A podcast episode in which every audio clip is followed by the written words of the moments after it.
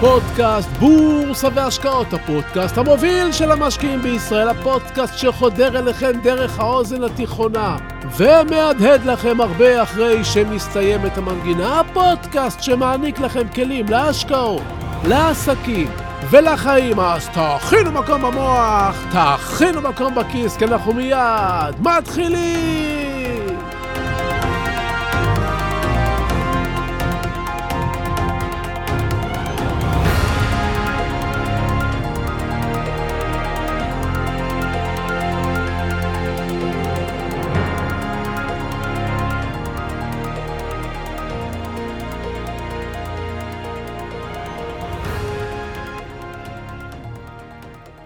היום אני רוצה לדבר איתכם על הזדמנות, על המושג הזדמנות, על המילה הזדמנות ועל הזדמנות. אנחנו שעוסקים בשוק ההון מחפשים כל הזמן הזדמנויות. אני מחלק את עולם ההזדמנויות בבורסה לשניים. יש הזדמנות שאנחנו מחפשים והופכים כל אבן כדי לגלות. ויש הזדמנויות שפשוט מופיעות מול עינינו.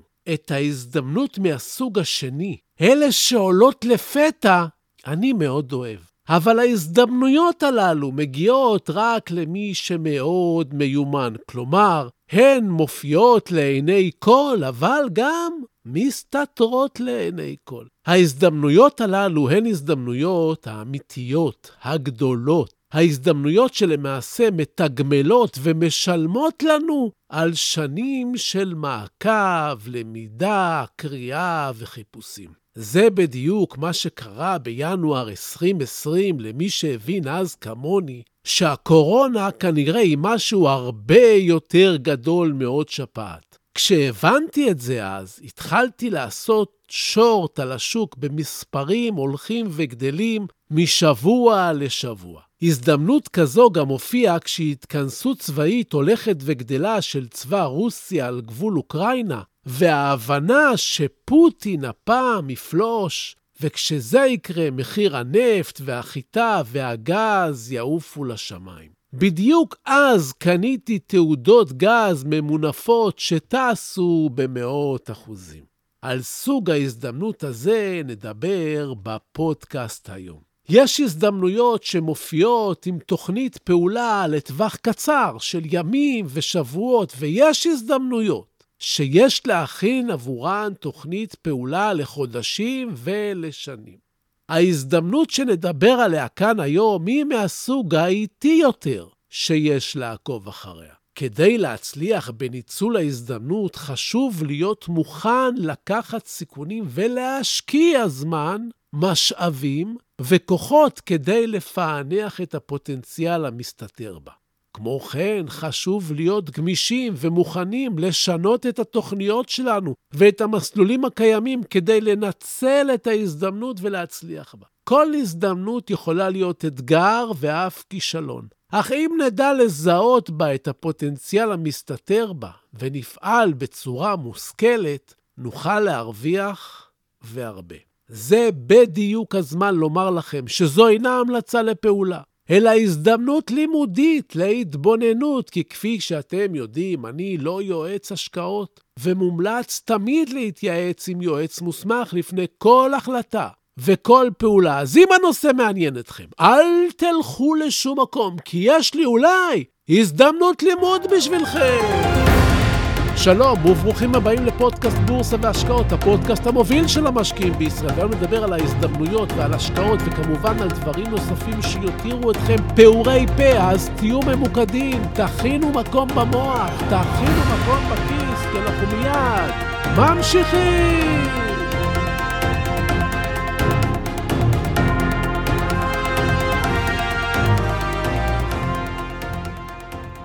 כשמתגלה בפניכם הזדמנות, ישנם כמה דברים שאפשר לעשות כדי להתאים את עצמכם ולהפוך את ההזדמנות להצלחה. דבר ראשון, בדקו את ההזדמנות הזו בצורה מדויקת, ונסו להבין מה דרוש לכם ואיך אתם יכולים להשתמש בה. דבר שני, הכינו תוכנית. בנו תוכנית פעולה עבור ההזדמנות הזאת, עם מטרות ברורות, יעדים ופעולות ספציפיות לצורך ההצלחה של ההזדמנות, כמו זמני כניסה ויציאה למשל.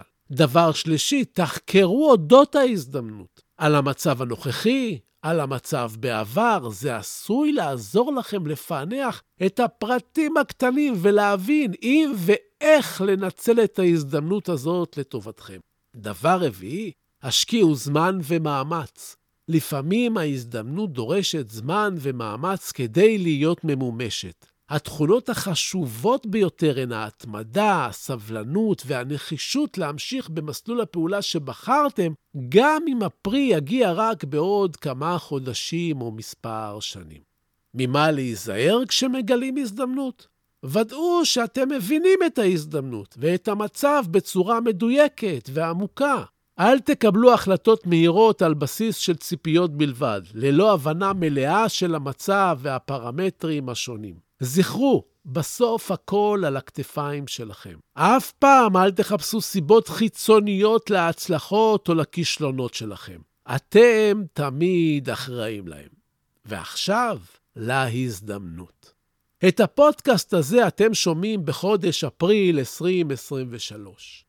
שנת 2023 היא למעשה שנה אבודה של שוק הדיור. רוכשי הדירות כבר מבינים בשלב הזה שאפשר לחכות, ולא צריך למהר לרכוש דירות כמו לפני שנה, שנתיים ושלוש. כשכל דירה אז על הנייר נחטפה, כשכל שלט בסגנון כאן ייבנה, כבר יצר תור של מתעניינים אצל היזם. גם המשקיעים, משקיעי הנדל"ן, נעלמו בשנה האחרונה מהשוק. לקנות דירה ב-4 מיליון שקלים ולהשכיר אותה תמורת 9,000 שקלים, זה לא ביזנס. כי את הכסף הזה היום אפשר לקבל מפיקדון בבנק בנוחות ובלי לשלם מס רכישה, שכר טרחת עורך דין ושדרוגים במאות אלפי שקלים. ואם זה לא מספיק, נראה שערך הדירות ב-2023 לא עולה, ואולי אפילו ירד קצת. היזמים והקבלנים כבר מציעים באפריל 2023 מבצעים והוזלות עקיפות, כי הקונים לא מגיעים. הכסף הזול בריבית אפס נעלם,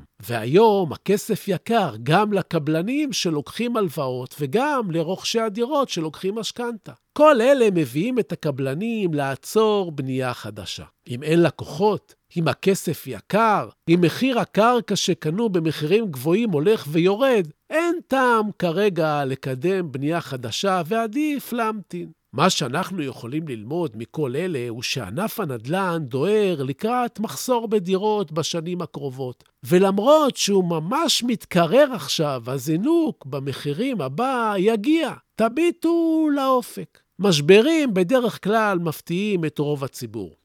הם תמיד מגיעים בהפתעה. משבר, אבל הוא הזדמנות. המשבר הבא של מחסור הדירות של עוד שנתיים ושלוש נבנה בדיוק בימים אלה, כשמשרדי המכירות של הקבלנים מתרוקנים. אם נשווה את זה, לדוגמה, לתקופה של וירוס הקורונה, אז עכשיו אנחנו מתחילים להבין שיש מחלה חדשה ומסתורית. אם נלך על דוגמת משבר האנרגיה והסחורות כתוצאה מהפלישה של רוסיה לאוקראינה, אז הכוחות הרוסיים מתחילים לנוע לכיוון הגבול. בניגוד לשני המשברים העולמיים שחווינו לאחרונה, בתחום הנדל"ן זה ייקח זמן. לא חודש-חודשיים, אלא אולי אפילו שנה-שנתיים. מדד הנדל"ן בבורסה כבר נפל, נכון לאפריל 2023, ב-40% בשנה האחרונה, ולדעתי זו לא המילה האחרונה. בחודשים הקרובים הדוחות הכספיים יכללו שערוכים מחדש של קרקעות שנרכשו במחירים גבוהים ויורידו אולי עוד את מדד הנדל"ן. יזמים ממונפים ייאלצו למכור דירות במחירים נמוכים יותר. הרווחיות תרד, ויהיו קבלנים שאולי אפילו יתקשו בתזרים המזומנים, ואולי אפילו נראה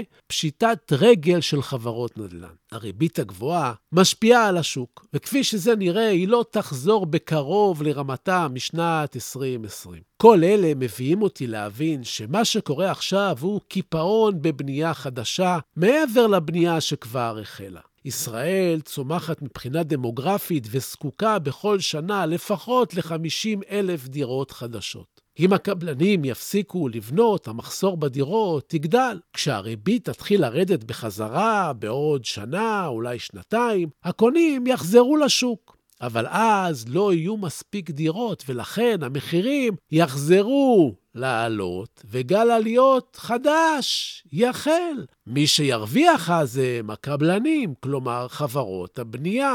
כלומר, מדד תל אביב נדל"ן, שיורד בימים אלה כבר 40 אחוז. הוא יחזור אז לעלות, וכפי שראינו, הוא גם יודע לעלות ב-70 אחוז בשנה בתקופות של ביקוש. אם חסכתם 600 אלף שקלים ואתם מבקשים לעצמכם דירה ב-2 מיליון שקלים, תצטרכו לשלם במחירים של היום 8,000 שקלים לחודש משכנתה למשך 20 שנה. לרוב הישראלים אין את האפשרות לשלם את הסכום הזה, אז הם יחכו. הם יחכו שהריבית תרד. כשהריבית תרד, הם יוכלו לקחת משכנתה עם החזר כספי חודשי של 1,000 או 2,000 שקלים פחות, ואז הם יחזרו לשוק. השוק הקפוא גורם לקבלנים לעצור בנייה, לא לרכוש קרקעות וגם לא לפתח אותן. אם יש לכם מאפייה, אתם לא תייצרו לחם אם אין לכם קונים. הבנתם את זה. קבלנים לא קונים קרקעות, קרקעות חדשות לא עוברות הליכי תכנון, וזה אומר שגם כשכבר ירצו להניע מחדש את קצב הבנייה, זה ייקח זמן רב, וייקח שוב שנים להדביק את קצב בניית הדירות לכמות הלקוחות.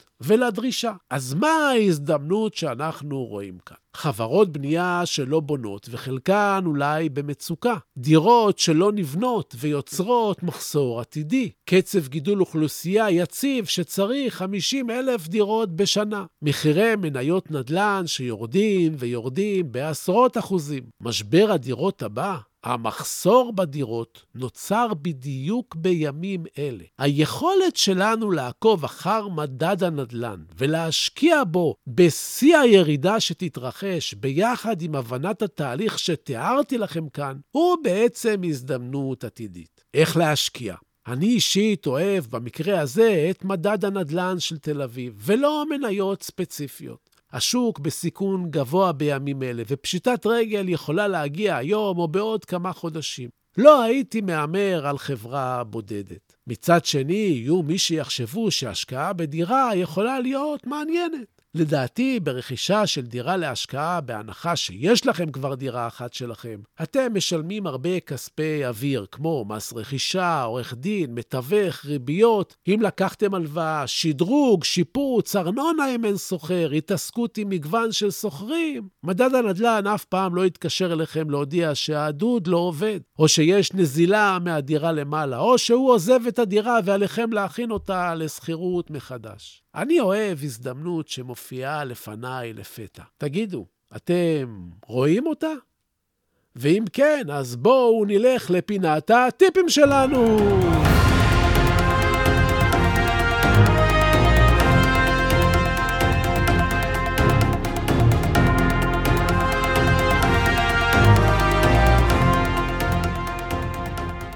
בפינת הטיפים שלנו היום קורס חדש. עד כמה שזה יישמע מוזר, אף פעם לא למדתם לחשוב בצורה שיטתית, מכוונת וחכמה. תחשבו על זה. נער צעיר שמתגייס ל-8200 ויוצא משם אחרי כמה שנים ומצטרף לעוד כמה חבר'ה כמוהו ומקים סטארט-אפ מדהים ומשנה את העולם. זה קורה לעוד בחור שנכנס לשם ולעוד אחד ולעוד אחד. חשבתם פעם מה קורה שם בקפסולה הזאת של 8200? מה קורה לבחורים שיוצאים משם וממציאים את העולם מחדש? המחשבה הראשונה שקופצת לכם בראש היא, אה, הם בטח מוכשרים מאוד, אבל מה קורה למי שמוכשר מאוד ולא נכנס ל-8200? כלומר, קורה משהו, קורה משהו שם, ומה שקורה שם זה בעיקר שינוי בצורת החשיבה. דברים קורים רק בגלל שהם למדו לחשוב אחרת. קחו את אותם נערים ותעבירו אותם במסלול אחר, והם אולי כבר לא ישנו את העולם. למעשה, כל מה שאנחנו צריכים הוא ללמוד לחשוב אחרת. עד היום, כל מה שלמדנו במוסדות החינוך ועל ידי הסביבה זה לחשוב בצורה מסוימת. בכל פעם מחשבה אחת, חשיבה ליניארית. אבל אם יש עוד שיטות חשיבה, יש עוד שימוש למוח שלנו שלא למדנו אף פעם, אז למה שלא נלמד ונתחיל להמציא ולחיות ולהבריק? בקורס הזה, לחשוב כמו גאון שיצא בימים אלה, אנחנו נתחיל להבין הכל. וזהו, זה כל מה שרציתי לספר לכם היום. ובסיום אני שב ומציין כי אין במה שאני אומר המלצה מקצועית או ייעוץ מקצועי. את אלה תמיד כדאי לקבל מיועץ מוסמך עם רישיון, לי אין. אני רק משתף אתכם במה שאני חושב. המניות והמדדים שאני לפעמים מדבר עליהם כאן. אתם צריכים לדעת שאני לפעמים קונה מהן, ואני לפעמים מוכר מהן, ואני אף פעם לא מנסה לכוון אתכם לבצע פעולה כלשהי, אלא רק לגרום לכם לחשוב, לחשוב, לחשוב וללמוד. ותודה. תודה על התגובות החמות, תודה על השיתופים. תמשיכו ותפיצו, וככה אנחנו גדלים ביחד. תודה להילה ברגמן, שעורכת ומאירה ומפיקה את הפודקאסט הזה. ועד הפגישה הבאה שלנו אתם מוזמנים לשמור איתי על קשר, לשלוח לי מייל, לכתוב לי את דעתכם ולשאול שאלות, צביקה, כרוכית, סודות.co.il. תגיבו, תשאלו, תעלו נושאים, אני חוזר לכל אחד ואחת מכם. סמנו שאהבתם את הפודקאסט, תשלחו לעוד כמה חברים. בואו אליי לאינסטגרם, סודות, כף תחתון בורסה, קהילה של עשרות אלפים, מחכה לכם. אל תשכחו להירשם לאפליקציה שאתם מאזינים דרכה, ככה בכל פעם. שעולה פרק חדש, תקבלו הודעה ולא תפספסו הזדמנויות. תהיו טובים. תעזרו למישהו שצריך. תעשו משהו טוב לעצמכם. תלמדו משהו חדש. תשקיעו בעצמכם, אתם הדבר הכי חשוב שיש. שיהיו לכם בשורות טובות, כל הישועות, בריאות. הלוואי שתתעשרו בהקדם. אני הייתי צביקה ברגמן, ואנחנו ניפגש בקרוב!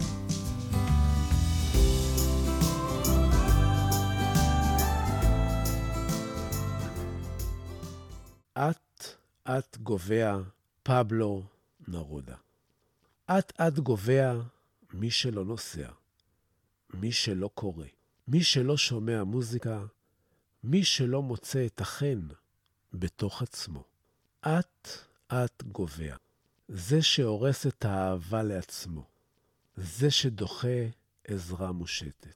אט-אט גובע. זה המשועבד להרגליו. החוזר יום-יום על אותם המסלולים. אט-אט גובע. זה שלא מחליף את המותג, שלא מחליף את צבע הלבוש, שלא משוחח עם מישהו שהוא לא מכיר. אט-אט גובע. זה שמתחמק ממערבולות החושים, המונע מעצמו תשוקות המחזירות את הברק לעיניים ומשקמות את הלב ההרוס. אט-אט גובע. זה שלא מסובב את ההגה, כאשר הוא לא מאושר, מעבודתו, ממעשיו, מאהבתו. אט-אט גובע. זה שלא מסכן את הוודאי, או הלא ודאי, בכדי ללכת אחרי החלום. אט-אט גובע. זה שלא מרשה לעצמו, אפילו פעם בחיים, לברוח מהעצות הנבונות. חיה היום, סכן היום, עשה היום, עשה מיד. אל תסכים לגבוה לאט. עשרת המכשולים, אל תסרב לאושר.